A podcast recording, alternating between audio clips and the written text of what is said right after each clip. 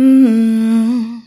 Mm-hmm. So I think I'm learning a lot from traveling. It's more like it's helping me reclaim my humanity and keep saying to myself, I am enough. I've got nothing to prove. I don't have to prove that I'm human. I am human just for breathing and for being human. Yeah, yeah, yeah,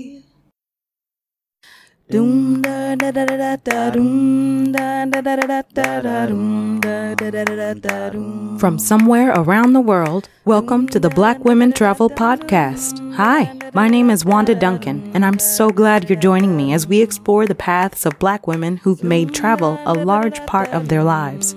Welcome to the show.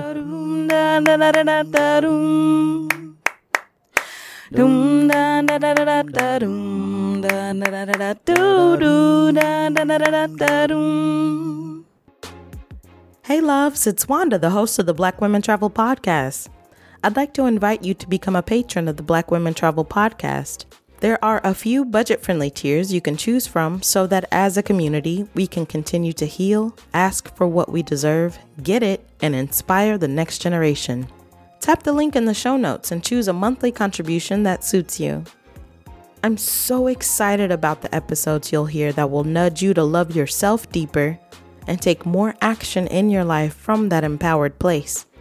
Please consider becoming a monthly subscriber through patreon.com slash bwtpod. Get ready to hear another great episode.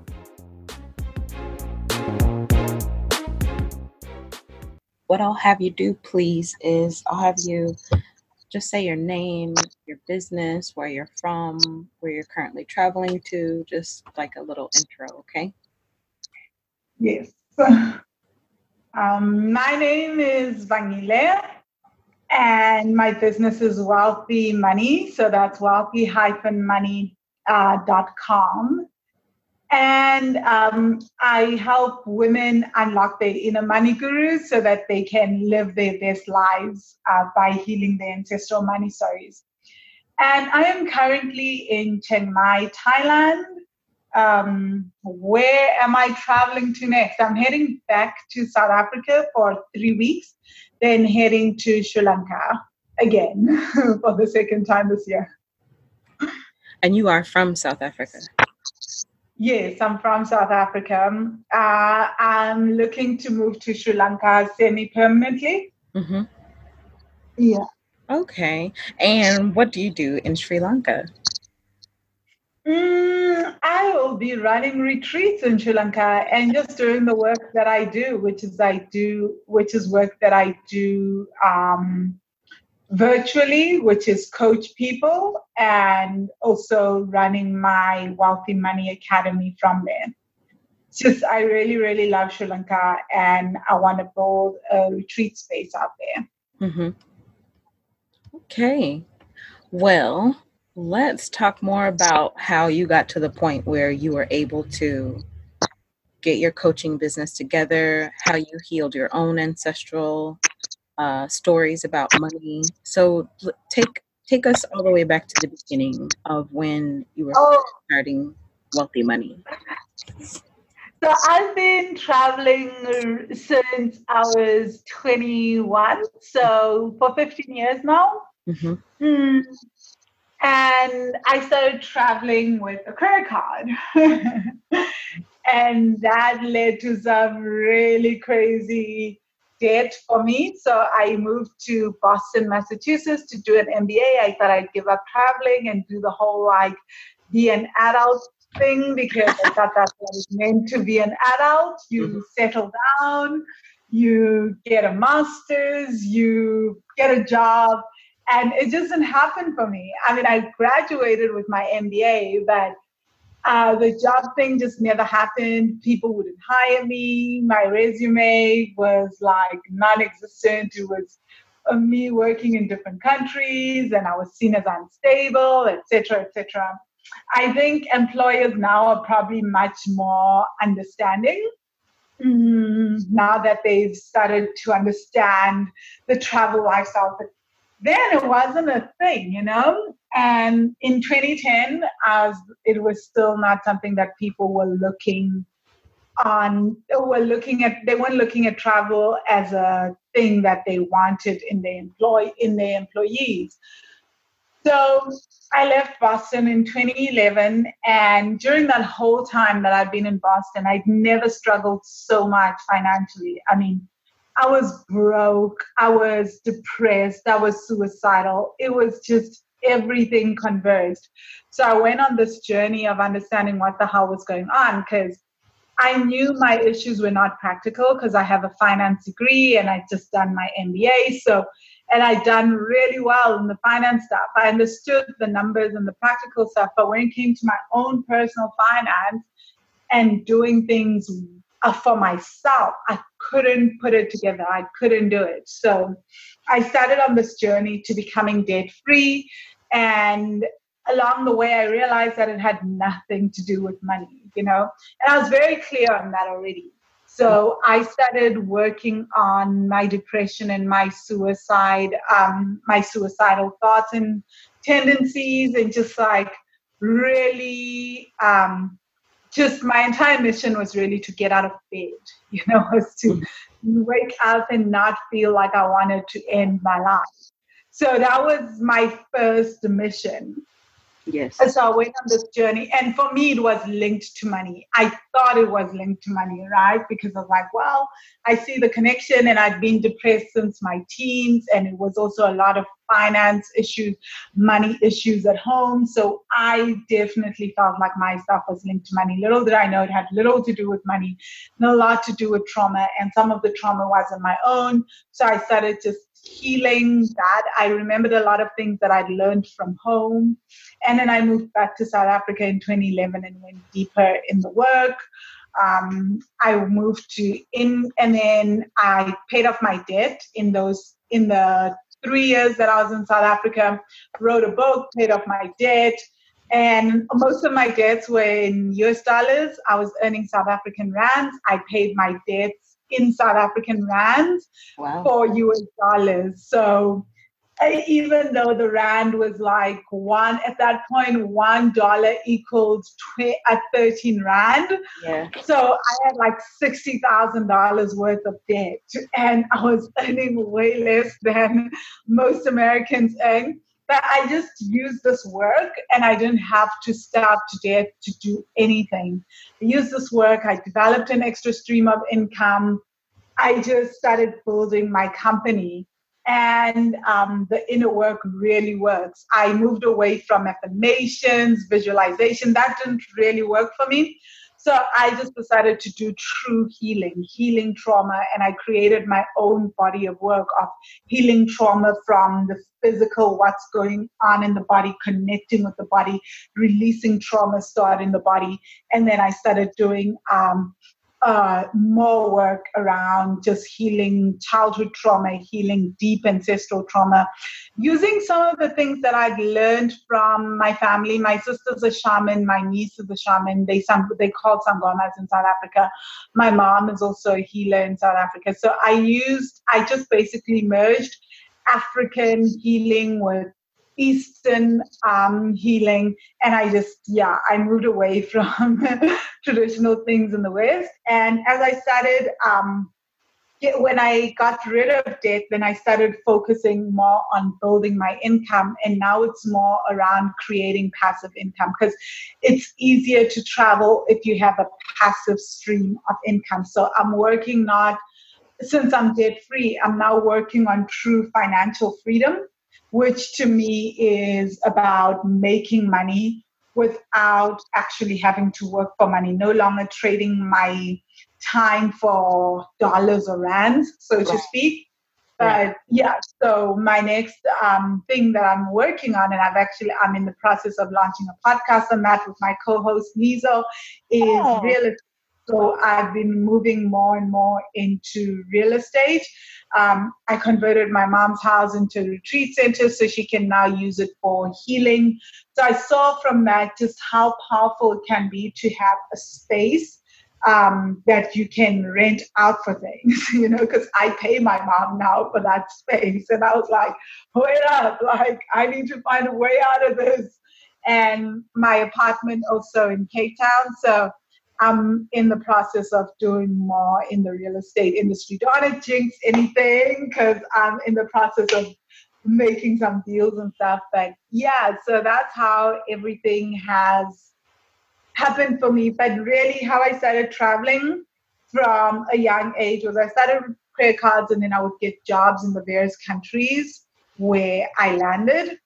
And as I've gotten older, it's been through my own company where I've been building my coaching practice, Wealthy Money Academy, and then I introduced retreats. And now um, that income has allowed me to start making moves into real estate in a more impactful manner. Mm-hmm. So, okay, let's go back just a little bit. You were talking about how you would travel, you would try to get jobs in the country where you were traveling. And you said that yeah. you had a problem because employers didn't, you said they saw you as flighty. In the US, I had a problem, but in other countries, not so much. Okay. So America, oh, okay. yeah. And I think also it was the kind of jobs I was going for in the US because I just got in my MBA and I had $60,000 in debt that I didn't have before right. when I started traveling. So I could no longer do cruise ship work or waitressing work or working in people's yards, random jobs. I was like, I have got real debts now. I've got real debts. I need to pay this off. So I wanted like I wanted an investment banking job. Uh-huh. So for that, it was they were they would do all these crazy ass personality tests. I would like pass all the practical stuff and fail the personality test because apparently I wasn't the right fit. At the time, I, would, I got so angry, but looking back now, I'm like, wow, god damn, those personality tests were so freaking spot on. So what were you angry about? Well, I was angry because I wanted a job, right? I just I wanted I was I was sixty thousand dollars in debt and I couldn't see the light. Yeah. I I was like 27 years old. I had $60,000 in debt and I was freaking out. I couldn't see how I was gonna live, yeah. right? I was like, I have to pay off this debt. This is insane, you know? So that was my entire thing. So that's where my anger came from. It was like, why don't these people want to give me a chance to pay off my debt? Which is like, and I literally thought that the only way to pay off this debt was to get a job. Yeah. You know, it's like it made sense to me in my head that obviously if I have debts to pay, I need a job so I have money. And then I had even a 20 year plan to pay off this debt. Mm-hmm. And luckily, the 20 year plan didn't work out because I paid off the debt in four years. But wow, it was a lot. It was a, it was a bit hectic. so you said that at one point you understood that it wasn't about the money, that it was about yeah. your emotional state, um, about needing to drop your visualizations and affirmations that weren't working for you and go yeah like i mean I, I just dropped all that altogether. And even in my courses i ask students to drop that. And i just say just do the work for 30 days. Let's do deep deep healing for 30 days. And then you can come back to the affirmations if it's not working for you for 30 days. Mm-hmm. and most people will go back like after a year a year and a half when things are going well. Because then i'll say yeah now that you've got your breakthrough now you can say whatever the heck you want to say to yourself because you're not, because what happens with affirmations and visualizations and this altering of energy that people are being taught is that you're actually just programming a brand new program on trauma. You're not clearing out the trauma. You're not healing the trauma. Mm-hmm. So what you need is you need to go in and excavate the trauma, mm-hmm. you know? And then once you heal that trauma, you will feel the difference because then you can add a new program on healed trauma. But it's also, I also feel like sometimes we're forcing things with the affirmations, right? And then you're not actually coming from the place of what is best for your soul, so to speak. You're coming from a place of what you think is best for your soul because you're running away from facing the trauma. So you're scared of being in the anxiety. So you're like, I feel peaceful, I feel peaceful. No, you're not feeling calm and peaceful. Be in the anxiety, go into the anxiety, go into the fear, go into the panic, the desperation, all these emotions, which people call negative emotions, but every emotion is there for a reason. It's there to teach us something to be alive doesn't mean we have to be happy all the time. Mm-hmm. I think part of life is knowing how to handle the unhappy moments, the not so joyous moments, and not run from them. Because being alive is to experience everything, right? So my my issue with that was I started to learn that I was what I was doing with affirmations was trying to not experience the quote unquote bad stuff or the suffering in life. And now I don't I just think an event is what it is. A situation is what it is. You know, it's us that attaches the suffering tag or the bad tag or the negative tag. It is what it is. Not and that's the thing that I teach is I say to people, it's the first thing I say to everyone that's in the money magic course is so you don't have money in the bank. Let's work on not having an emotional reaction to that. And yeah. the way we don't have an emotional reaction to that is we face it, we go into it, we look at that bank account, we sit with the emotions, we throw up if we need to throw up, we panic, we scream.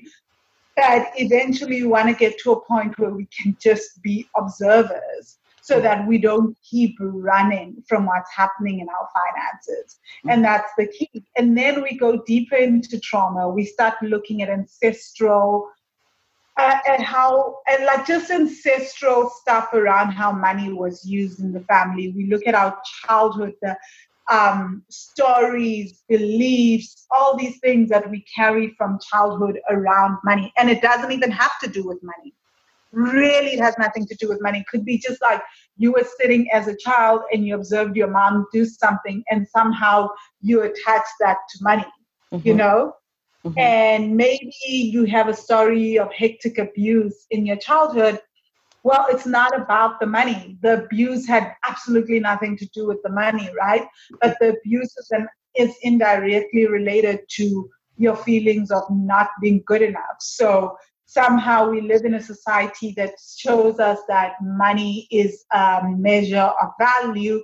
So having more money would mean that I'm more valuable in my mind. So the subconscious mind has this belief, but your subconscious mind has this deep trauma of abuse that led you to believe that you're not good enough. So right. then you attach the memory of the abuse to the not good enough. So I can't make more money because making more money means that I'm good enough. And that contradicts a deep childhood story that I've got running around not being good enough, right? So you want to remain true to that story. So there's so many interesting things that go on around money that have very little to do with money. Yeah. You know? And, and that's the aspect that and, and your work is getting to the heart of that Yes. So my work. Issues.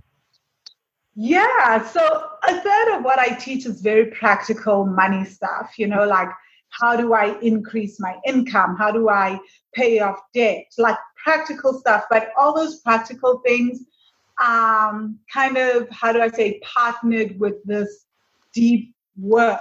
Right. We even go in. We do a lot of work in Akashic records to go into past lives or just this lifetime to find out vows that we've made. So the meditate I use a lot of guided meditations and the guided meditations are very specific. It's almost like a coaching session, mm-hmm. you know, except that you're in meditation. So they'll run anywhere from 15 to 30 minutes and then there's work that we do around that and then we debrief and people come into the facebook group they share their experiences and then we all share our insights and suggestions of the next meditation to move into. For example i have like 30 guided meditations and i'm in the process of recording 60 more mm-hmm. right now.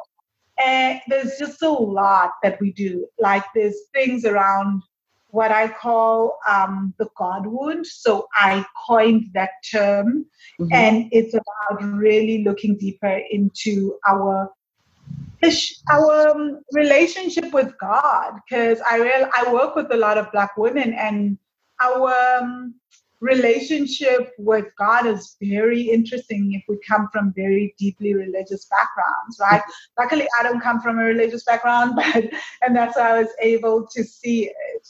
And so we do work on that because that also affects our relationship with money because we're on we're not able to open up fully to miracles and divinity and to assume that we don't that our relationship with god hasn't been affected by our deep history of uh, oppression mm-hmm. is such a false idea right it's it's like it's not possible if you come from a history of oppression like African Americans or South Africans or even most of the continent in terms of colonization, then there is no way that your history, that your relationship with the divine isn't tainted in some way because there'll be questions that you have around why me, why this. So we have to heal them and not without and not in the superficial way of saying, oh, but no, you can't question this, you can't do that, oh,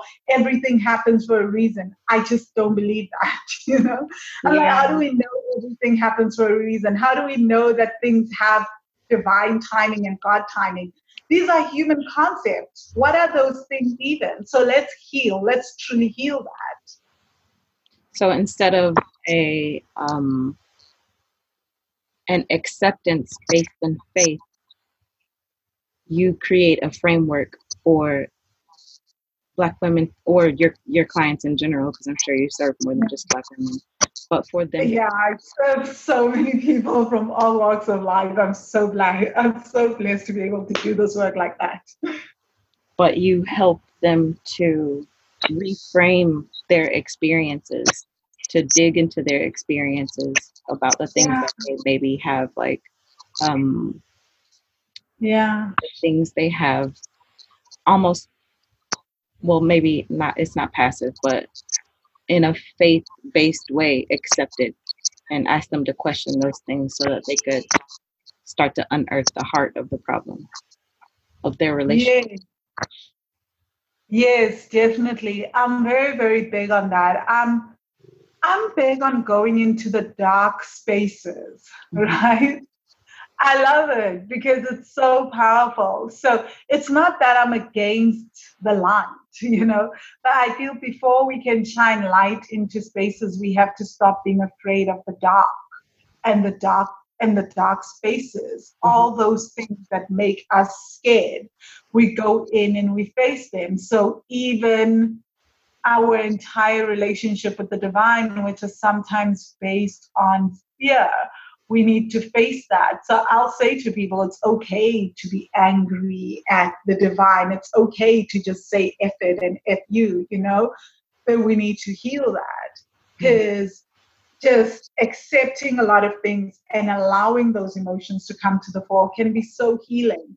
A lot of why our shadows persist is because and it's because we refuse to love them. It's because we refuse to love those things. So giving ourselves permission to love the things that we were taught are unlovable to accept those negative quote unquote uh, negative thoughts and emotions has so much power because then we we stop giving these things power over us the emotions the thoughts. Stop having as much power over us when we realize that it's okay to have a specific thought, we don't have to run from it. As long as we don't react from uh, react to it we can sit with it you know mm-hmm. and be with it question it and then release it. And if it comes up again keep going there you know keep seeing where it comes from. So did you have a similar process whenever you were wanting to travel? Um, i have an idea and i don't know if it's true for you but that people who want to travel long term, people who want to leave their hometown, their home country, are a lot of times seen as very different and strange because the majority just like don't. did you have a similar process when you were coming to terms with this? Like, I'm I don't want to be here all the time. I want to be somewhere else. Like, how do I extract myself? Yeah, I think nobody, even though I come from a family, at least on my mom's side, and now also on my dad's side, where people travel so much, mm-hmm. it was like I think um, nobody quite understood what I meant. Like they under they had the concept of you move from one country to the next to go work, mm-hmm. right? I didn't know this idea that you mean you just keep moving and right. there's no job involved. Right. like, wait, every other month you're in a different country? Like, what the hell? Um, so that was difficult, and they didn't quite understand. What they thought I meant was, of course, you're going to go to the UK because most South Africans go to the UK or go to Dubai to work and then they come back home and settle down. But that's the presumption, right? That was that. That was the assumption. Sorry. Right. the assumption that I would go there, but I kept saying, no, that's not what I want. Like I want to keep moving from country to country.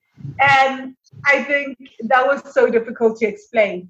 Uh, everybody was really supportive. I won't lie. My family was extremely supportive because they literally just thought, oh, you're going to go get a job in the UK or get a job in the US or get a job somewhere in Dubai and work and come back and do the usual, especially because I moved to South Africa. I go back to South Africa for a little while. I miss home and I leave again.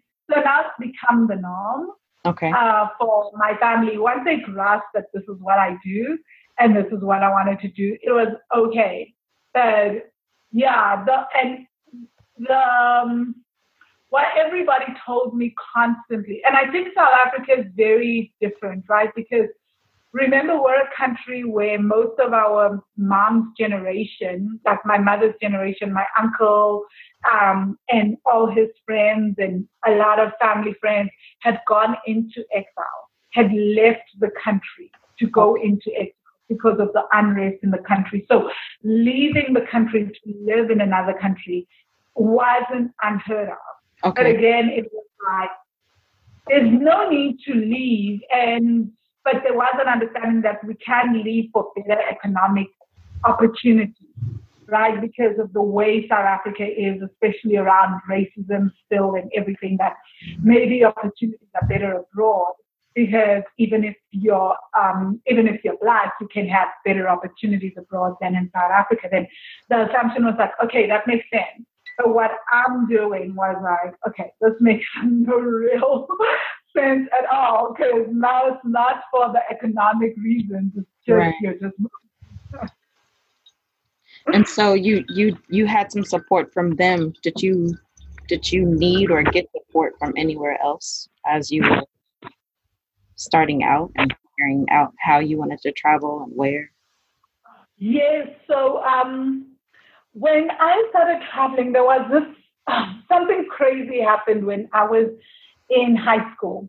So it was it was a wildest thing. Um, South Africans, uh, something got introduced in South Africa. This concept of a gap year. Okay, I don't know if you guys if you've ever heard of that. If that's a thing in America, like I didn't when I was in Boston, it was never ever mentioned. When I was there for like five years, nobody ever spoke about taking a gap year.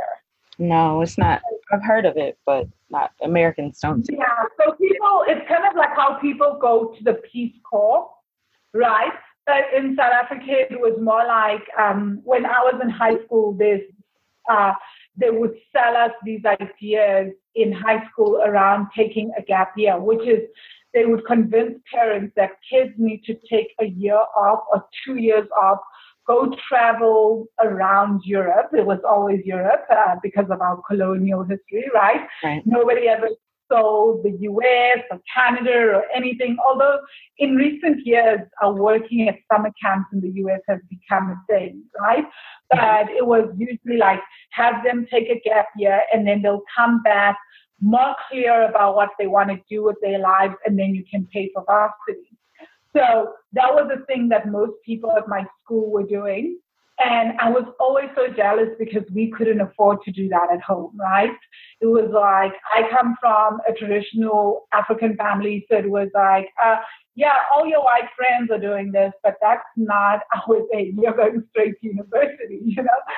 I was like, oh, wow. So I always had this thing that I want to do a gap year. I just want to travel for a while. I want to know what that's like because all my uh, friends from high school would come back to um, UCT. I'd meet up with them, and I I was in my third year at varsity already, and they were like, "Oh, we took this gap year. Look at what we did. We went to Rome. We went to do this. We did this. We did this." And I was like, "Oh, just want to do that."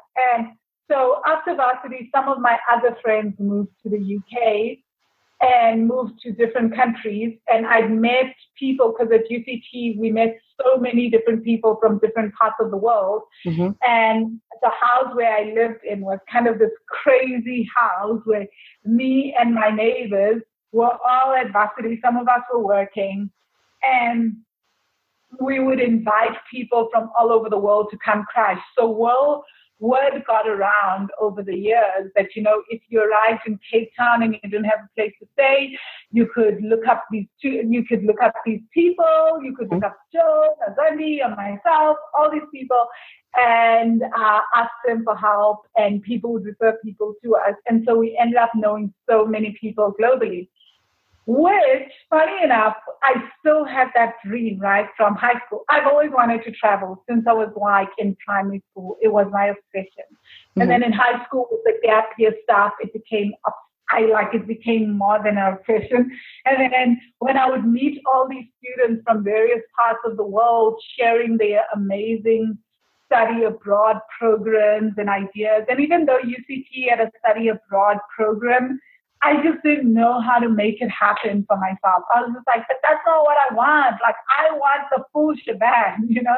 So I never applied for that.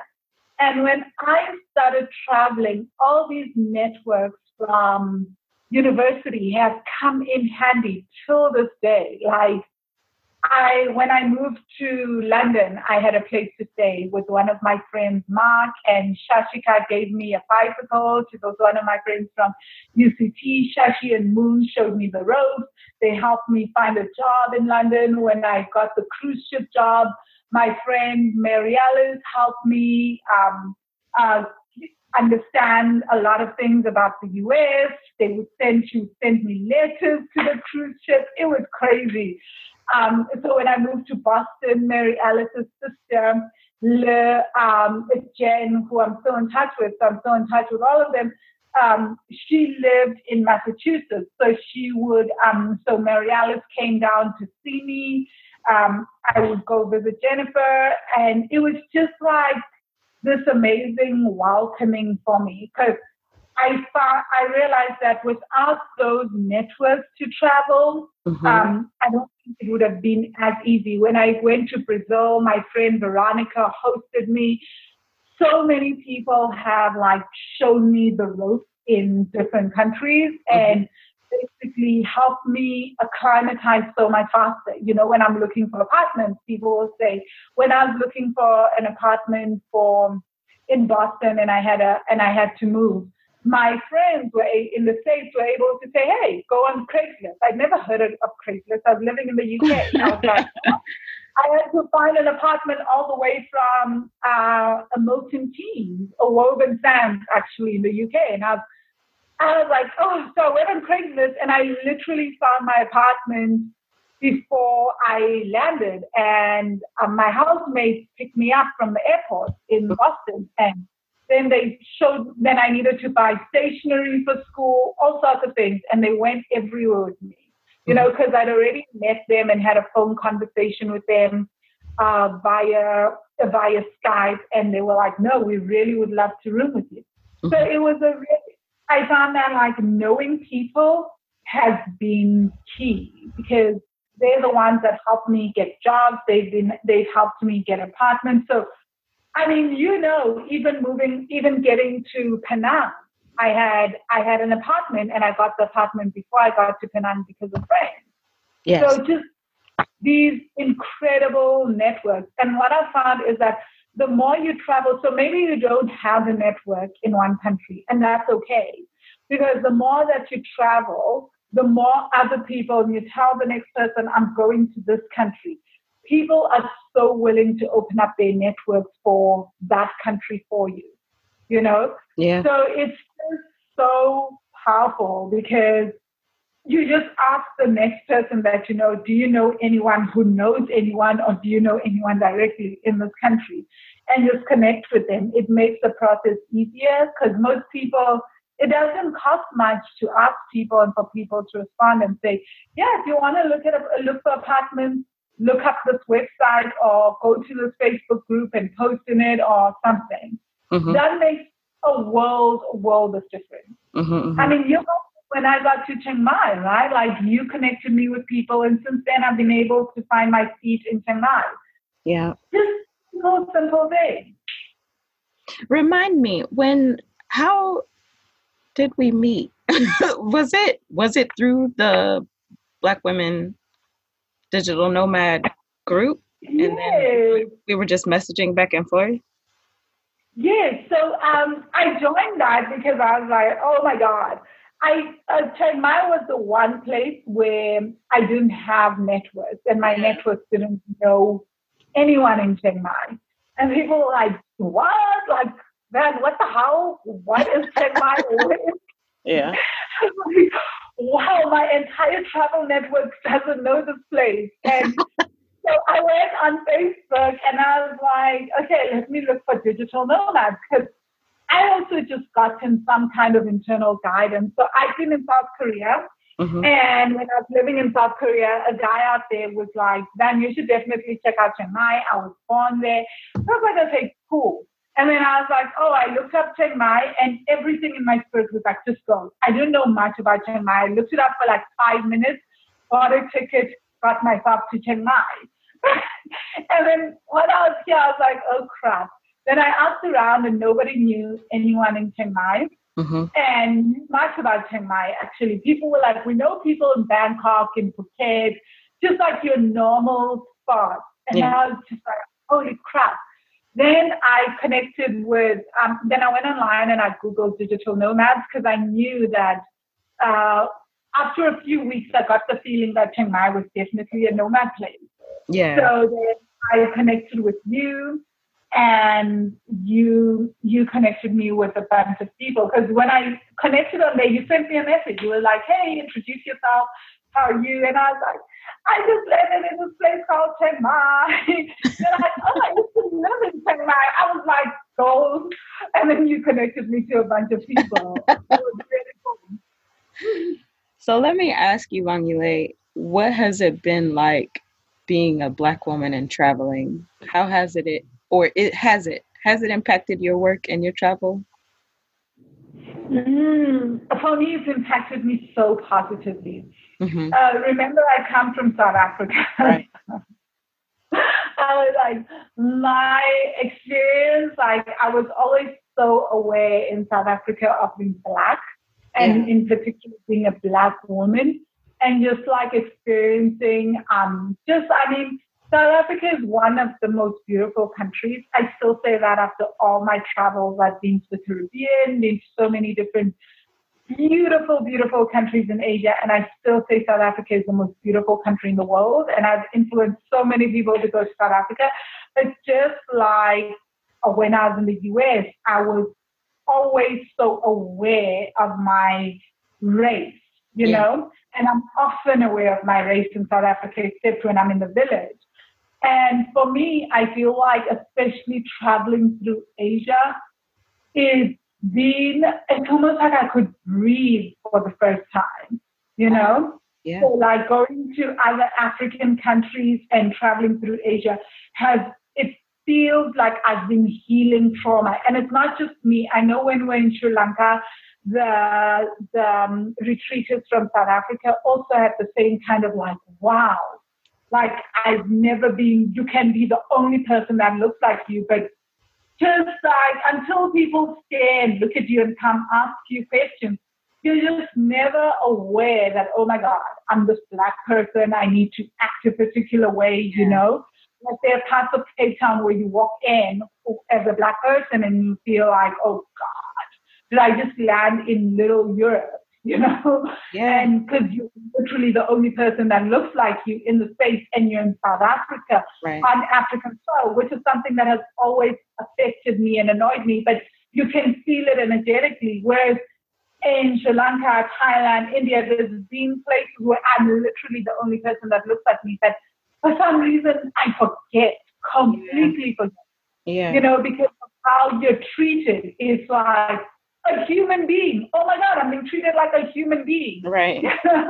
and it's just so incredible because you literally completely forget.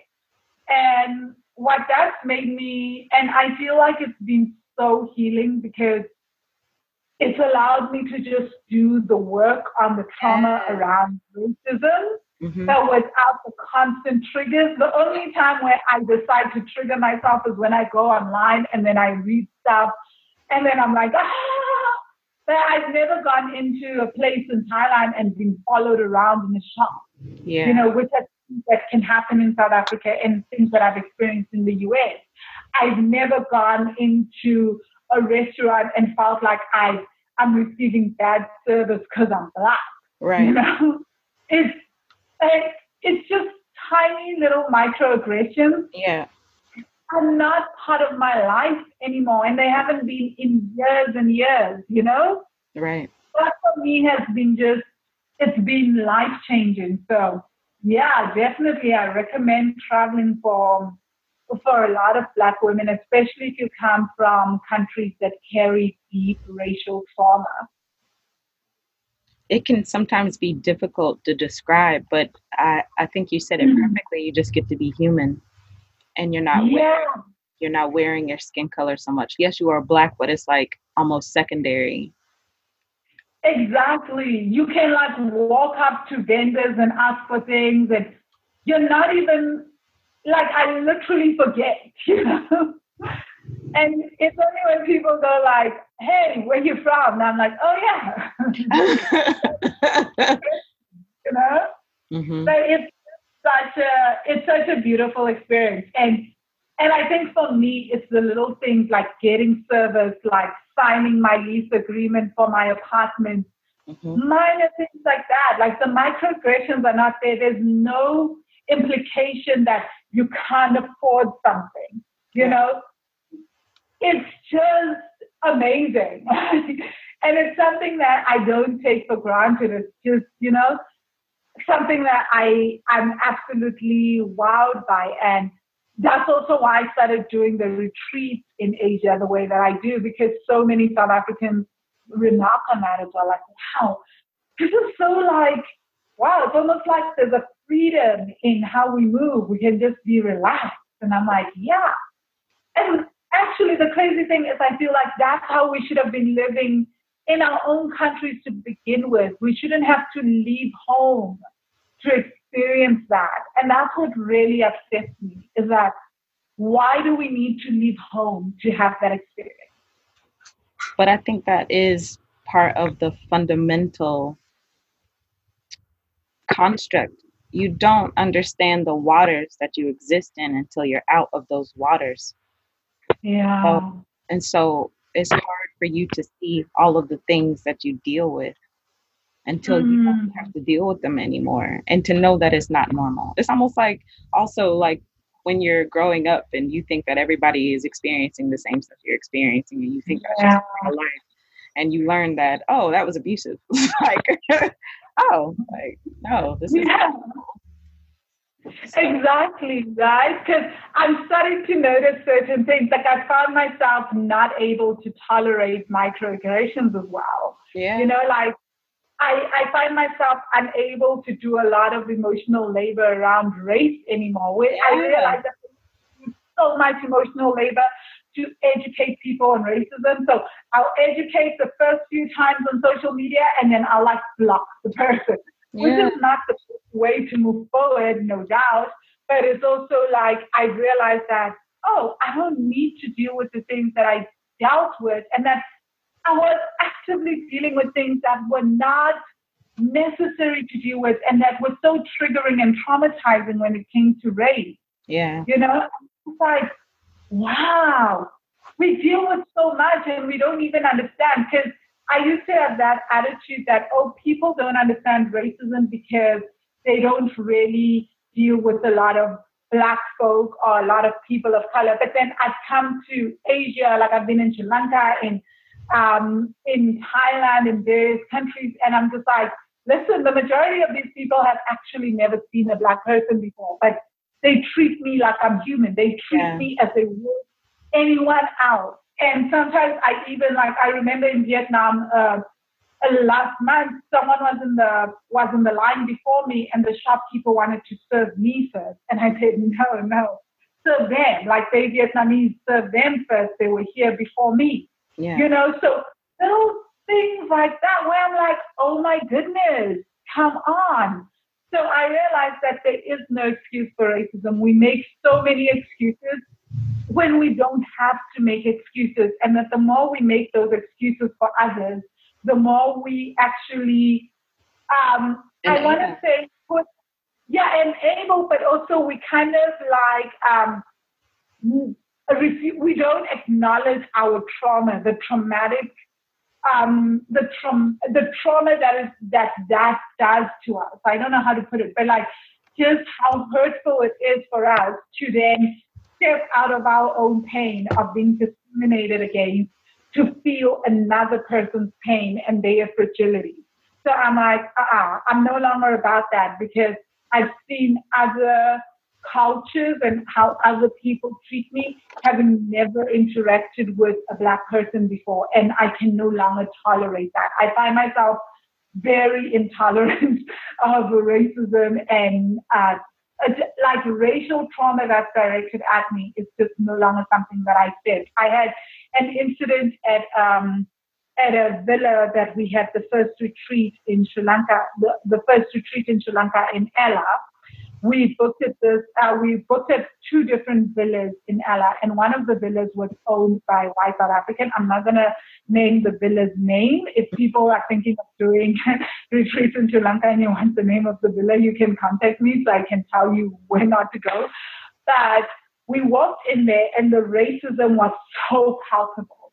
Like the experience that I had was just like holy crap. And the students complained. We all complained you know, and it wasn't taken seriously.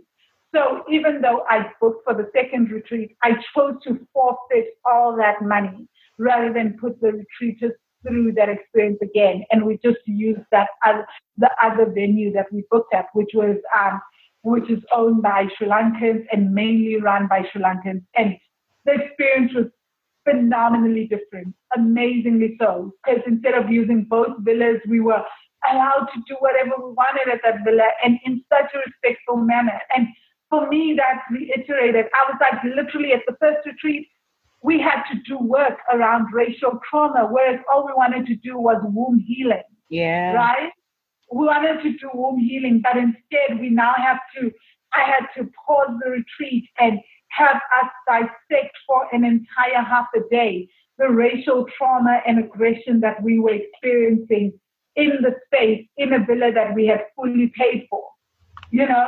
Yeah. So little things like that. And I just learned, I was like, listen, we don't have to experience this. We can just use that one venue that we booked at and have an amazing experience, an incredible experience, and just be fine. And we did. So I think I'm learning a lot from traveling. It's more like it's helping me reclaim my humanity and keep saying to myself, I am enough. I've got nothing to prove. I don't have to prove that I'm human. I am human just for breathing and for being human. Yes, I love that. And tell me, in addition to how you've described what it is to be a Black woman traveling, how has it been for you to build your business as a Black woman? Beautiful. it's hilarious. When I first started, I had I really wanted to work with black women around money trauma and coaching and running the retreats and everything. And at the back of my head, I used to have this horrible belief that black people won't pay, like black women in particular can't afford to pay for my services or won't pay for my services. I mean, I I kind of like imbibed a lot of that um, belief system from South Africa and how they market to black people and all that. And I was just like, oh, so I think with traveling and luckily I started traveling at a very young age when I decided I was going to start Wealthy Money. My target audience was black women. And that has been the most beautiful, magnificent decision I ever made because I found my target audience to be highly supportive, so understanding, and just like not scared to do the healing work. You know, they ask tough questions. The work has evolved precisely because I'm working with Black women and in my money work, we don't mind going into diagnosing racial trauma and how it affects us financially.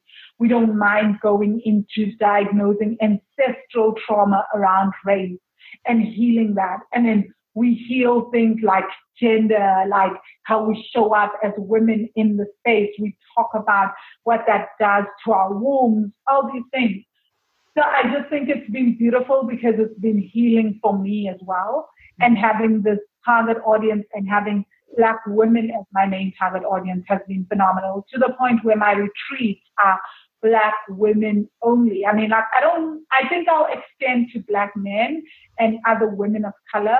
But for many reasons, I just feel like I'll end at women of color and people of color in general moving forward. Because, like I said, I'm doing more and more work with various people from different races. But even my white clients, I have to tell them the retreats are not for you.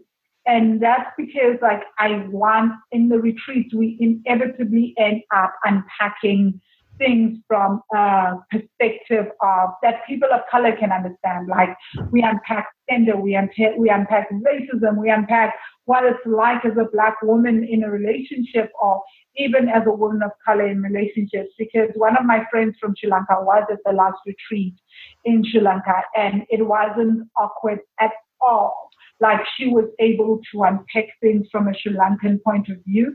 But my fear is that if we have white women or other white people in the space, then we can't do this work because maybe people will feel attacked and then we have to stop for tears and really comforting them and saying, no, we're not attacking you or any of that. And I just don't have the time. I'm not going to lie. No matter how evolved you are as a white person, I'm just I'm just, all my white friends know this, right? Like, I just don't have the time. One of my closest friends, and she's white, told, like, um, she came out for, she's one of the few white women that I will always allow at my retreats because she does racial work, right? She, she does work around race, so she gets it. But she was telling everyone at the last retreat, she was like, at the retreat in Thailand, she was like, that is the last person I contact when I'm triggered about anything racial because she'll just tell me, she'll just react in a way that will hurt me even deeper. Right? So she's like, she's got other people that she goes to. So I know who I am and how I react to things. So I know I'm not that shoulder to cry on that a lot of my white friends don't come to me for things around racial stuff. So you can't handle what I'm going to say about white feminism or racism or any of that. We're not going to be friends, and the retreat is going to trigger you. You can't hold that space for yourself, and you start crying. I know I'm going to go ham. You know? Rather not have you at the retreat. And it's not me being racist or uh, being anti-white. It's literally me saying, listen, I know I'm going to break you if you come to, to any of my streets. So don't bother. And literally, my white friends tell their white friends that. Right? They're like, that is not the person that you're going to have that conversation with. Because I'm the person that will call you and be like, please go and talk, post on this group and tell your people to stop doing this.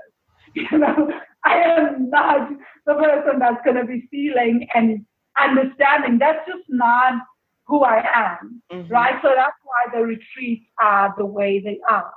But it's been just so beautiful because we get to do the deep, deep healing work. And that for me is like why I say it's been such a beautiful experience building this business as a black woman because maybe because I also get to unpack my racial trauma, I get to unpack the trauma of patriarchy around my finances, around entrepreneurship, and somehow that becomes the body of work for the course as well.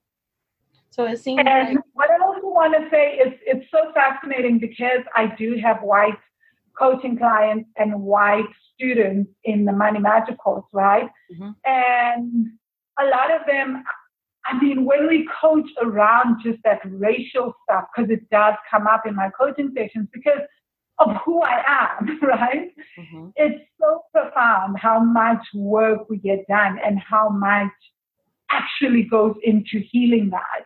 So I'm not scared to do that one on one, but I also know that I just don't have the capacity to hold the space for someone who's going to be crying and black women's pain is being unpacked at the same time.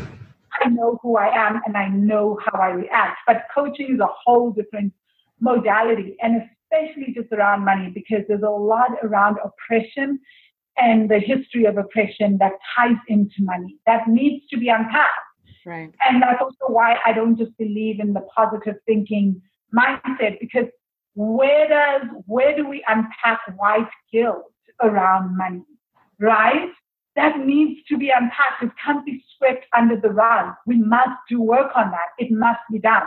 There's no other way forward. What kind of challenges have you had to face along the way? Okay, so challenges. I think my biggest challenge has been my own demons, to be perfectly honest. Mm-hmm. Like, I, my challenge has been forgiving. I, I honestly think the reason why I do the work I do around emotions is because if anyone knows how to carry an emotional grudge, it is me. like, you know how to carry a grudge? It's me. So my challenge has been learning how to forgive and seeing how my inability to forgive actually held me back for years. And I say this because I could, once I started doing the work, one of the first things that came up was I was refusing my own financial success because a big part was if I become successful, then people in my family and other family members and friends will look and say, look, we didn't F her up so badly because look, she's still succeeding. So it could have been bad what we did to her. And what I really needed was people to feel that guilt, was for people to feel that oh, guilt and be like,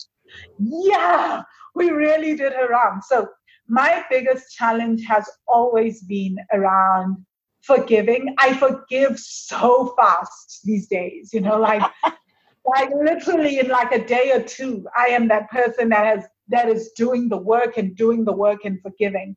But that took years of work to do to get here, right? Since 2011. And I think I literally only forgive, forgave members that I've been, uh, family members that I've been struggling to forgive since 2011 mm-hmm. last year. And the financial breakthroughs that came from that were phenomenal. And the only reason that I actually even forgave True Story was because I started to realize how it was holding up my Thai retreat, like how I wasn't able to do everything I wanted to do for the Thai retreat and get people signed up and everything because I was holding on to this because I still wanted to prove how much they had effed me up and be able to say, look, I'm not succeeding. I'm not able to do anything because of you. I still wanted to blame them. So I basically did this deep, deep, and I remember I spent like two months just on the work and was detailing it step by step for the Money Magic students. Um, where the Money Magic is my course. In the Facebook group, I was doing live videos on just the challenge. And then just one day, it was just like, okay, enough already. I forgive, I let go. But it took so freaking much. And since then, I'm like so cognizant that I don't want to hold a grudge like that ever again because yeah. it took so much out of me just to be forgiving. oh my god. So yeah. So for me that has been my biggest challenge. My biggest and then the other big one has just been managing my emotions. Um I'm not a person like, and I think anyone who follows me on Facebook and sees my personal profile gets the idea that I'm not one who is a deep thinker before I blow up. and go crazy on something. So it's just been learning how to manage my emotions. And by managing my emotions is to sit with them mm-hmm. and be still and accept them. I've had to learn how to do that. I'm usually like the, oh, I feel angry, let's go blow up a building kind of person. I'm literally that person. And most people don't believe me nowadays, right? Except people who, who know me from long ago don't believe that that's the kind of anger that I have and that's how I dealt with my emotions. But that's because everyone is meeting me now when I'm like meditating, doing inner child work, doing yoga. Trust and believe if I wasn't doing this, I would probably be a person who's starting wars. And I'm very aware of that. Right. You know, like I have that like if I channel because I when I channel my entire passion into something, right. I like can do so much. And usually I would channel my passion with anger. And then when I feel absolutely anxious, when I feel sad, my sadness would go from sadness to I need to die now. You know, I think I want to leave this planet. It was never just like normal yeah. emotional state. And I'm happy to say that, like, since I started this entire journey in 2011 of just like deep healing, yoga, meditation, doing all this deep work, like, that has shifted so dramatically. You know, it's just been an incredible, incredible shift. It's like now I'll be like, I'll say to people, that person just makes me so angry, whatever, and let it go. Right. I'm no longer like, wow, you make me angry. I'm gonna start World War Three for you, you know. so it seems like you, as you are going through the process yourself, and as you continue to heal yourself, you're bringing people along with you. Yes, and I think that has been so true. That is still so true. Hmm. And and I'm glad for that. I mean, I have no other explanations. I'm just happy that I get to do that. So, um, you mentioned that you you do your meditation, you do your deep inner healing work, you do yoga. Are there are there any specific self care practices that you take advantage of that you haven't talked about yet? I journal.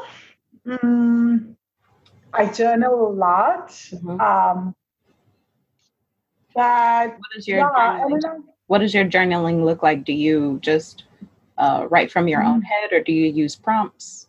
No, I use prompts. I've created a bunch. I've got a one-year journal course that like takes six hours a week. So I've got like 52 lessons, and each lesson takes six hours a week. Wow. Again, thing I do, I also do for myself. So I created this one year journal course for my private clients, mm-hmm. and it's got journal prompts. My, needless to say, I take like a whole six like weeks to do one lesson. So I tend to use those journal prompts and just sit with the question with the questions. So I ask myself questions about what I'm feeling right now. So it's about different things. You know, each lesson is a, is a whole different lesson altogether. So then I use those lessons, and each meditation I have in the Money Magic course can be done like for a lifetime. You know, we do meditations over and over. I mean, like there's 30 meditations, so each meditation excavates quite a lot. So mm-hmm. you're going to with things, and each meditation has journal prompts from it. So I use those journal prompts as well. Mm, I just ask myself really specific questions about the thought or the emotion that I'm feeling. But most of the times it's just like I literally use my own work. I'm a student of my own work. Yeah. I would say like kind of why the work has come to be is because of my own experiences. So every time I have experiences, I create that, I create a body of work around it. That's why my courses are lifetime courses and they just living, breathing courses that continue to grow and grow and grow as I grow. So like for example right now my entire focus is real estate so i started a real estate podcast which i haven't launched yet because we're still interviewing people and i just want to have a bulk of episodes before we go live with it. Mm-hmm. But a lot of it, even the questions that I ask people, I realize that these are questions that I need answers to right now mm. as I'm building real estate business. So that's kind of how I tend to work is that the work that I work and uh, the work that I do and everything that I create from this work is based on me and my own struggles as well. So it feels very much, it that's why I think a lot of people connect to it and like like, oh my God, this is what I've been looking for. Because when I did the debt, the work around debt and paying off debt, it was because I was working on paying off debt and I was seeing what was working, what wasn't working. And then when it was increasing income, it was because I was seeing what wasn't working, what was working, what wasn't working around increasing income. And now that I'm working on passive income, I'm creating this body of work that, oh, I see what would work around passive income. And so far it's been about property, and I'm sure there'll be other things that start to come to the fore, you know? So right. as it grows, I think that's what helps a lot. And that's why people feel like, oh, this works for me because I've been, when I was depressed, I did work around emotional intelligence and how to feel less anxious and less depressed. And that's why I think a lot of people feel like the work when uh, they read uh, Heart, Mind, and Money and read up on anxiety and depression and all that, it helps them because they like, oh, this makes sense. Because I was writing that when I was there and I was able to see that, oh, every day when I do this, my anxiety lessens, my depression gets better. Right. You know? So, out of your practices, what do you find to be the most grounding? What helps you to center yourself no matter where you are? Ooh, meditation. Vipassana, med- Vipassana meditation. I'm a Vipassana meditator. I tell everyone, even in my courses, all my clients, that doesn't matter what you do. Like please consider Vipassana as an option. You know, mm-hmm. it's just, it's the most powerful thing. Even my work can't compare to Vipassana. You know, it's just Vipassana meditation saved my life. I mean, before I started on this body of work, I was happy. I was introduced to Vipassana, and then I did a lot of Vinyasa yoga. Mm-hmm. And from that, my depression completely disappeared after 10 days of Vipassana. Obviously, I was doing vinyasa yoga before then and all that, but that helped tremendously. Mm-hmm. And then, like, I did this work, and it's just been game changing, game, game changing. Wow. So for me, Vipassana will always trump everything if all else fails, I at least try to do 30 minutes of meditation a day. Mm-hmm. There was a time when I was doing two hours a day, but you know that old uh, that old saying that when things start going well, people abandon the things that help them. That's yeah. me, but I'm I'm proud to say that I at least keep up the 30 minutes a day. You know, um, it's the most powerful thing I know. I don't ever want to stop meditating. It always helped me, mm-hmm. continues to help me even after like all these years.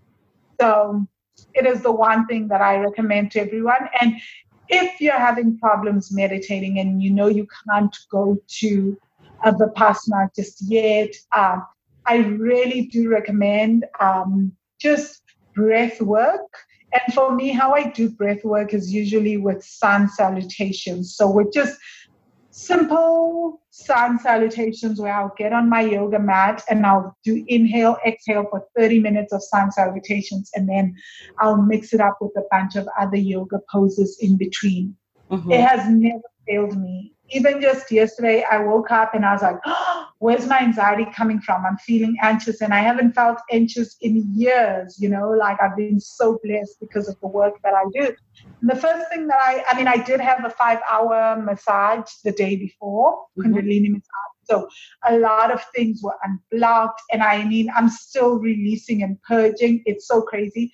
I'm going again on Saturday for another five hours. It was just amazing. And the craziest thing about this massage is that I literally woke up. I was like, "Where's my cellulite?" I, I freaking kid you not. Wait, wait, wait. I was like, "Oh you, my god!" You said you. Oh my, oh my, my cellulite has disappeared after just like five hours of massage. I'm like, count me in for this. I'm back on Saturday. But it was just really hilarious because I literally sent a, uh, one of my friends a voice note. I was like, I freaking kid you not. I'd be like in the mirror.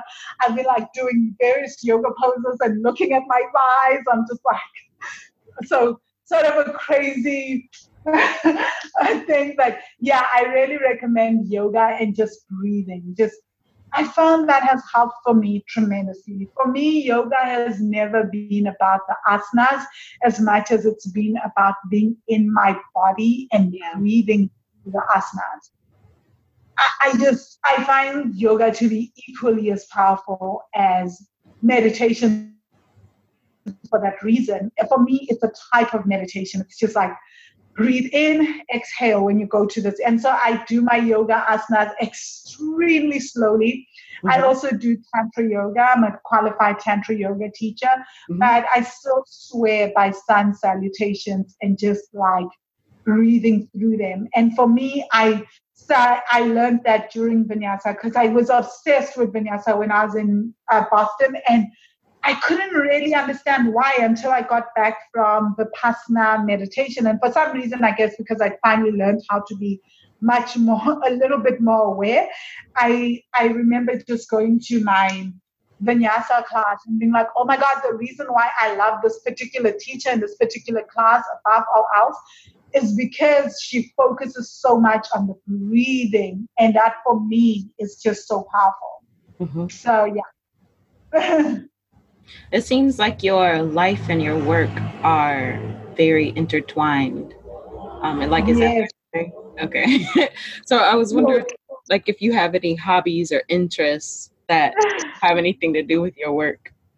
Not that you have to. Um, I'm just curious if you do. Yes, like my hobbies and interests are like reading. reading a, a, lot of really bad sci-fi novels. I'm in the middle of reading a really horrible, well, not it's not like literary reading, you know?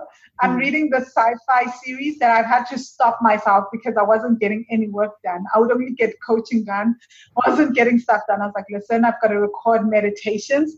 Let me just put away the series and start doing actual work. Oh yeah. prize, I told myself today, I'm like, as soon as I finish, I'm going to download the next book in the series and just stay all day in bed. I probably won't sleep tonight and just. so I love reading. I love hiking a lot. Um, hiking is one of my favorite things to do. I don't know if getting massages is a hobby, but I'm li- I'm one of those people that does weekly massages.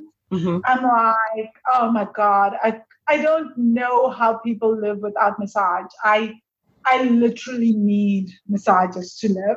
Uh-huh. Um, other hobby is um, I love writing. I mean, being a writer, but that's also part of my work. Mm-hmm. So just really things that are not part of my work. Part yoga is now part of my work because I teach it at the retreat. But uh, hobbies, reading, definitely. Um, writing poetry, that's not part of my work. So I do. I perform spoken word poetry every so often. Um, and I'm also recording a spoken word poet a poetry album. So oh should, wow! Yeah, that should be out sometime soon. And then hiking. Hiking is definitely my. Hiking and camping I I'm such a camper. I'm anything to do with dirt. Swimming, I love swimming. It's one of my favorite all-time things. I've always loved swimming. So if I can swim, I will always do it. Mm-hmm, mm-hmm. And yeah, like when I was in Vietnam, I swam like every single day in the ocean for at least an hour. I would spend all day on the beach. I would arrive on the beach at like 12 or 1 p.m. and leave at like 6 p.m. And I, I would spend like every few minutes in the ocean, come out, rest. As soon as I got dry, I would be back in the ocean just swimming. Mm-hmm. So I love swimming. And of course, traveling is a hobby. yeah, that's true. What, what's one of your favorite ways to explore the places where you go, the countries? Mm-hmm. Favorite way to explore countries. Um, I literally, so this is what I do. This is an honest to God truth. I either message friends to ask them if they can introduce me to people, and then I visit people and ask them what I should do in the country. And mm-hmm. I usually do that or go on tours with them, but I never do traditional tours. I go like, so if I make a friend that's from Thailand and they'll be like, hey, do you want to come through and do this with me? I'll treat you to lunch or something. Okay, cool. Let's do that. So that's my favorite way to explore is with the locals. Um, just recommendations from people living in the country. Um, or else, one of the things I also love doing is just chilling out at coffee shops yeah. Uh, for the first few days that I'm in a country, I go to a coffee shop, get a smoothie, work from there, chill out, and then ask the waitresses some questions, and then I'll get my tour itinerary. That's how I usually end up in places that people have never ever been to, not even the locals. Mm-hmm. Uh, like I don't, I try to avoid the normal tourist places.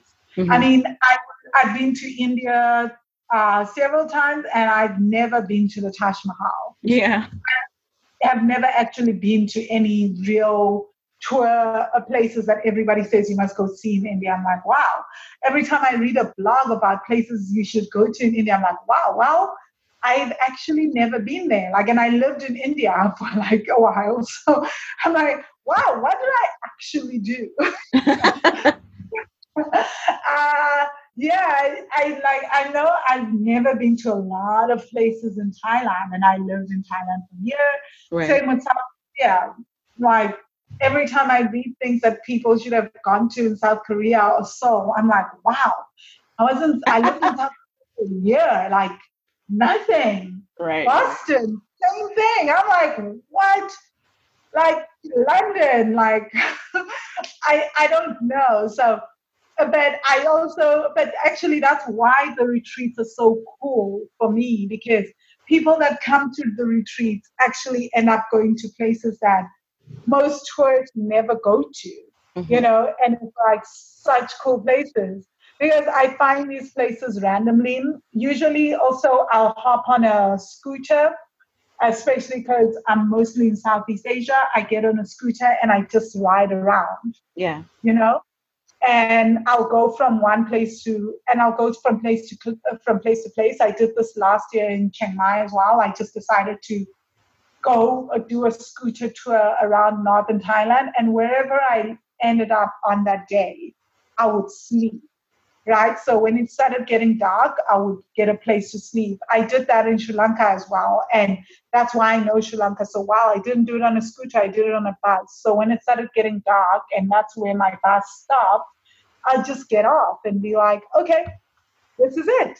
And I did that for like a whole in Sri Lanka. I did it for three weeks. Mm-hmm. I left everything at my friend's house and Airbnb that I co-manage. So if people want to chill out in an ama- at an amazing guest house, uh, look me up in Sri Lanka in Jayala. It's all organic. It's vegan.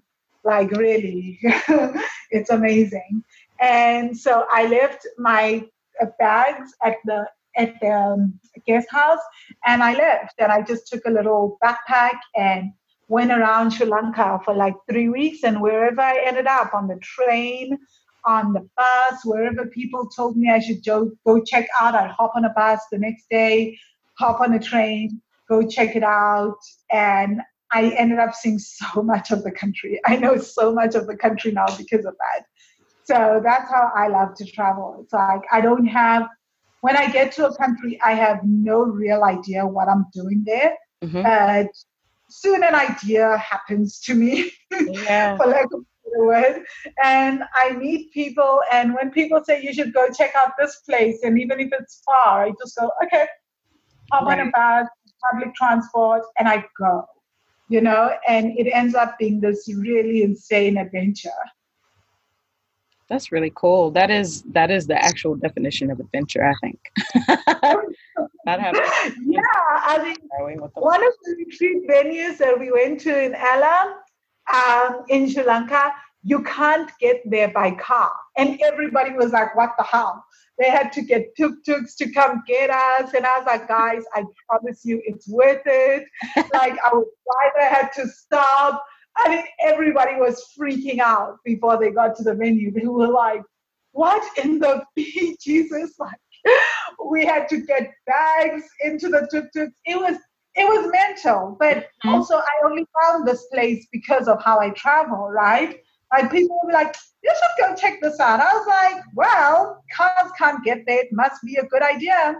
and literally a lot of places that I book for retreats I like that. Like it's like people like, how do you find these places? I'm like, if it says I can't get there easily, I'm definitely checking it out. Tell me, so it sounds like your style of travel would be like you're totally location independent, but you slow travel. Yes, definitely slow travel. So I never spend less than a month in a country because it's a waste of my time. Mm-hmm. I feel that way anyway. Um, because of how I travel, right? Mm-hmm. Because usually, like 10 days into a con- into my travels in whatever country I'm in, I'm already lost somewhere, or like I've gone so far off script, nobody can help me except the locals. Mm-hmm. so it's like getting to the airport before the, the month is up is like going to be a Hail Mary. So I understand myself. So yeah, that's how I like to travel. I, I don't like to have an idea of what's next, you know? Mm-hmm. Um, even when I live in the country, like I just never know what's next. I'm very much I'm game for anything and I love that. Mm-hmm. That's really cool. Yeah. What would you say are rewards for you? So you've been able to build this business and travel the way that you want to travel. The lifestyle that you've created for yourself, how how does it give you life? How does it feed you, uh, your soul? Oh my gosh, how does it not feed my soul? I mean, wonder. Like I get to, I get to go on adventures all the time. I'm like a little kid. Mm-hmm. Anyone that watches most of my travel videos will see that I'm often in like hiking gear, sneakers. I'm somewhere. I'll do live videos. I'm like, I just got lost somewhere and these helpful gentlemen or women are trying to help me figure out how to get my way back. Yeah. You know, it's this insane adventure. So I feel like it may not feed the adult me, but I assure you it's feeding my inner child every day. Yeah. You know, like I often come home so dirty, like you know the kind of dirty when like you were a child and you have dirt on your knees, you have oh my god, like and that happened in Sri Lanka too with the retreaters. We went hiking and we ended up there was a bee attack. You know there were so many crazy things that happened that so many crazy things that happened happened on my retreats as well. Like everyone's always like, oh my god like that's why people want to come on my retreats because they know it's you don't we don't know what's going to happen because i'm literally traveling with people the way i would travel the only thing for sure is where we're going to end up sleeping for the night and i always make sure it's amazing right mm-hmm. but like the rest of the stuff is just like so out there no one actually knows what's going on. And this happened in Sri Lanka. It's like we got chased by freaking bees on a mountain. Mm-hmm. And it's not just any mountain. It's like all sorts of crazy things were happening. And I I went back for some of the retreaters and they were so freaked out. Everybody was running to the point where there were ambulances but everybody that was in the retreat didn't need an ambulance. They got some bites, but it wasn't too hectic. We ran to the other side of the mountain, and then my sister was holding a prayer session, and yeah, it was madness. People were, it, it was craziness, but till this day we speak about it, and we went hiking and ran for our lives, and it was an adventure. We went to places where cars can't get to, where even the locals are like, huh? Where is that? Where the hell are you going? You know? So it feeds my inner child. I feel like it feeds my soul. And I never have this uh, FOMO, like, you know, when people are talking about adulting and the woes of adulting, I can honestly say, like, I haven't felt that about adulting. I have had more fun as an adult than growing up. My childhood was really traumatic, granted, but I've had so much more fun as an adult than uh, when I was a child or in my teens. And for that, I'm grateful because I get to enjoy every aspect of this adulting journey. And like, yeah, there's been the depression, and even in the midst of that depression, I can't lie, there were amazing, amazing moments because I was still traveling mm-hmm. right? I took things that took my breath away and so many moments where I laughed till it hurts. And yeah, I mean, I can't complain. And also, I'm an adult who gets to spend most of their time on the yoga mat and breathing and playing around and moving my body and hiking and I mean that's that's pretty cool. So I can't complain. Yeah, I would say so. Um, can you tell me, is there a song lyric or a poem that speaks to you these days?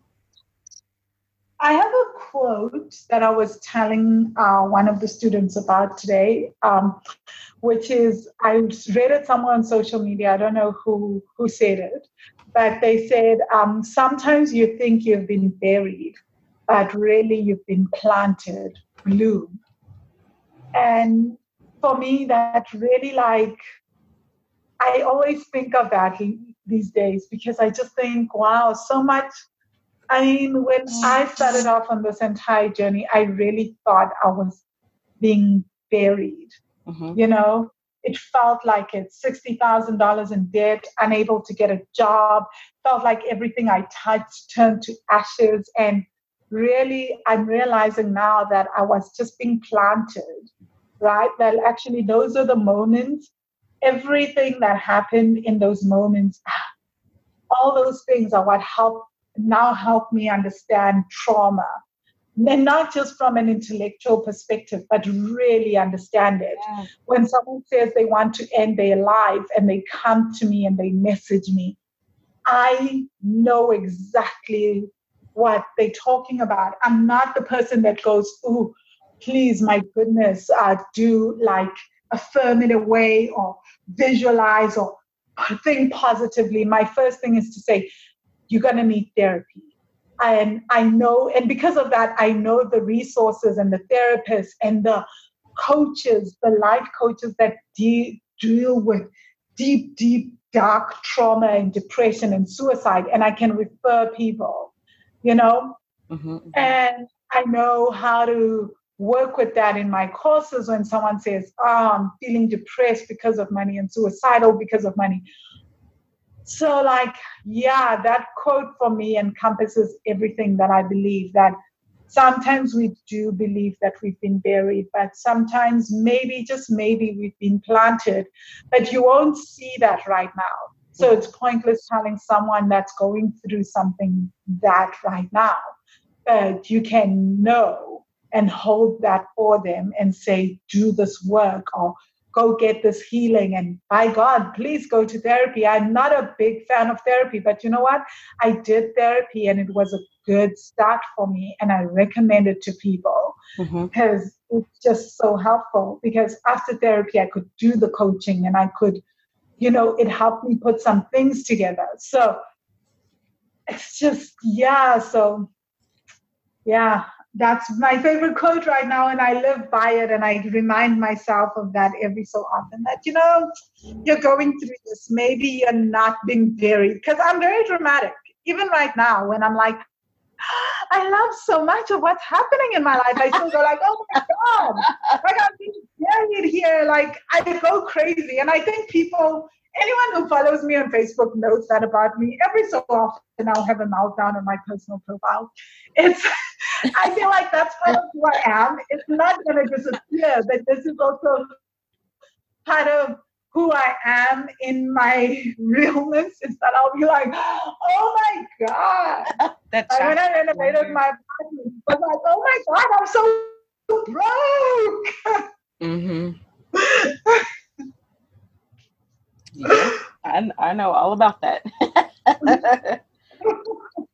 um, so do you know what your name means, Vangile? yes, What does it mean, please? it, it is the combination of things like yin and yang. Ah, Vangile means the combination of things. I say yin and yang because it's what everybody understands, but it's like almost like the middle ground, the, the combination of the masculine and the feminine. Maybe. yeah, So, like, yeah. I So looked, that's what it means. I looked it up, and the internet told me that it was daughter amongst boys. Yeah, that's what they say it means, but it really is the combination of things. I don't know why I was named Vangile, except to say after my um, after my grandmother. Ah, do you think that that name meaning reflects you? Do you think you're the combination of things? The combination of the masculine and the feminine, yeah, like totally. I think even in the way that wealthy money is, it's like such, it's such feminine and masculine, right? It's like how we approach money is like we'll whip out the income worksheets and we'll do the calculations and then let's do the emotions and how we feel about this and let's go to the inner child trauma around seeing our parents expand financially you know Mm-hmm.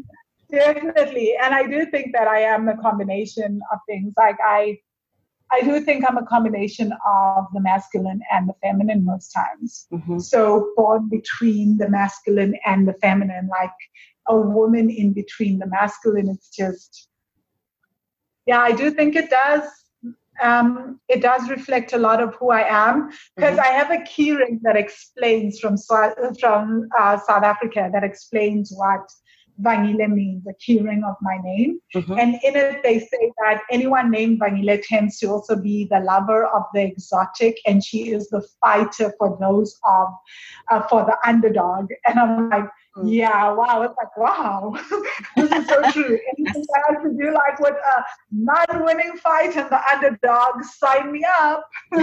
Why would and the lover of all things exotic, that would be me. That explains the travel. I like I love things that I always want to know things that I don't know. Mm-hmm. You know? I've always said that I probably will never settle down in terms of a partnership with the South African because I already know South African culture. I need to find someone so completely different from my culture that it just like completely just freaks me out. That I'm just like, wow, this is so interesting. And yeah, def- and it can't be Western, right? Because the Western culture already like it's so overdone and it's so we learn about it without even wanting to. Right. It's pervasive. media and it- It's so pervasive, exactly. Mm-hmm. So I think that's also why I love um, so many, like, I love traveling most of Africa and I love traveling most of Asia because these cultures are not so pervasive. You don't really learn about, like, say, Senegalese culture or Moroccan culture or Malagasy culture unless you go to those specific regions. Yeah, you know, understand it. Or you never learn about Thai culture unless you come to Thailand. So for me, I think that's what also um, that's what also amazes me about travel, and that's also why I was never really interested in um, Europe so much because I felt like, oh, we already learn about this, these cultures without really going after them. They're so pervasive. Mm-hmm. So they have no real interest for me. They were never something that I would be, I was like, I want to learn more. I was like, uh, I already read up on you. Probably why I also don't go to the tourism places like the yeah. Taj Mahal and all those places because I'm like, very read up on you. I want to see what I don't know. I'm so yeah. fascinated by the things I don't know and have never heard of. The nuances that you really have to experience for yourself. Yes. Oh, real quick, I didn't ask you where that quote came from. Do you know the author of the quote? No, I just uh, found it on you um, on Facebook. Ah, okay. And it stuck with me, and I never downloaded it. Okay. Well, we'll see about that. Also, um, I want to thank you so super very much, so extremely, um, ginormously much for our conversation today. I want people to be able to support your work and to connect with you.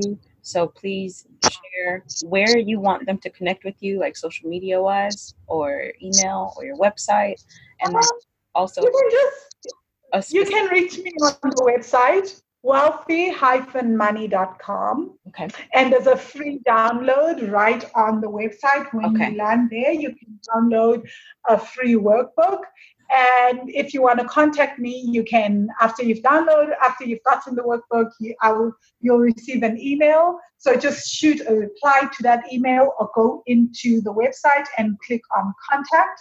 There's a contact tab and there's a contact box, and you can reach me on there. So super duper easy to get hold of me. Mm-hmm. People don't really struggle. Mm-hmm. okay. Well, that sounds good. Well, thank you uh, very much, Vangile. I really appreciate your time and your story and your energy and your passion. really, really it. Thanks, Wanda. Thank you, everyone, for listening. Ooh. Mm,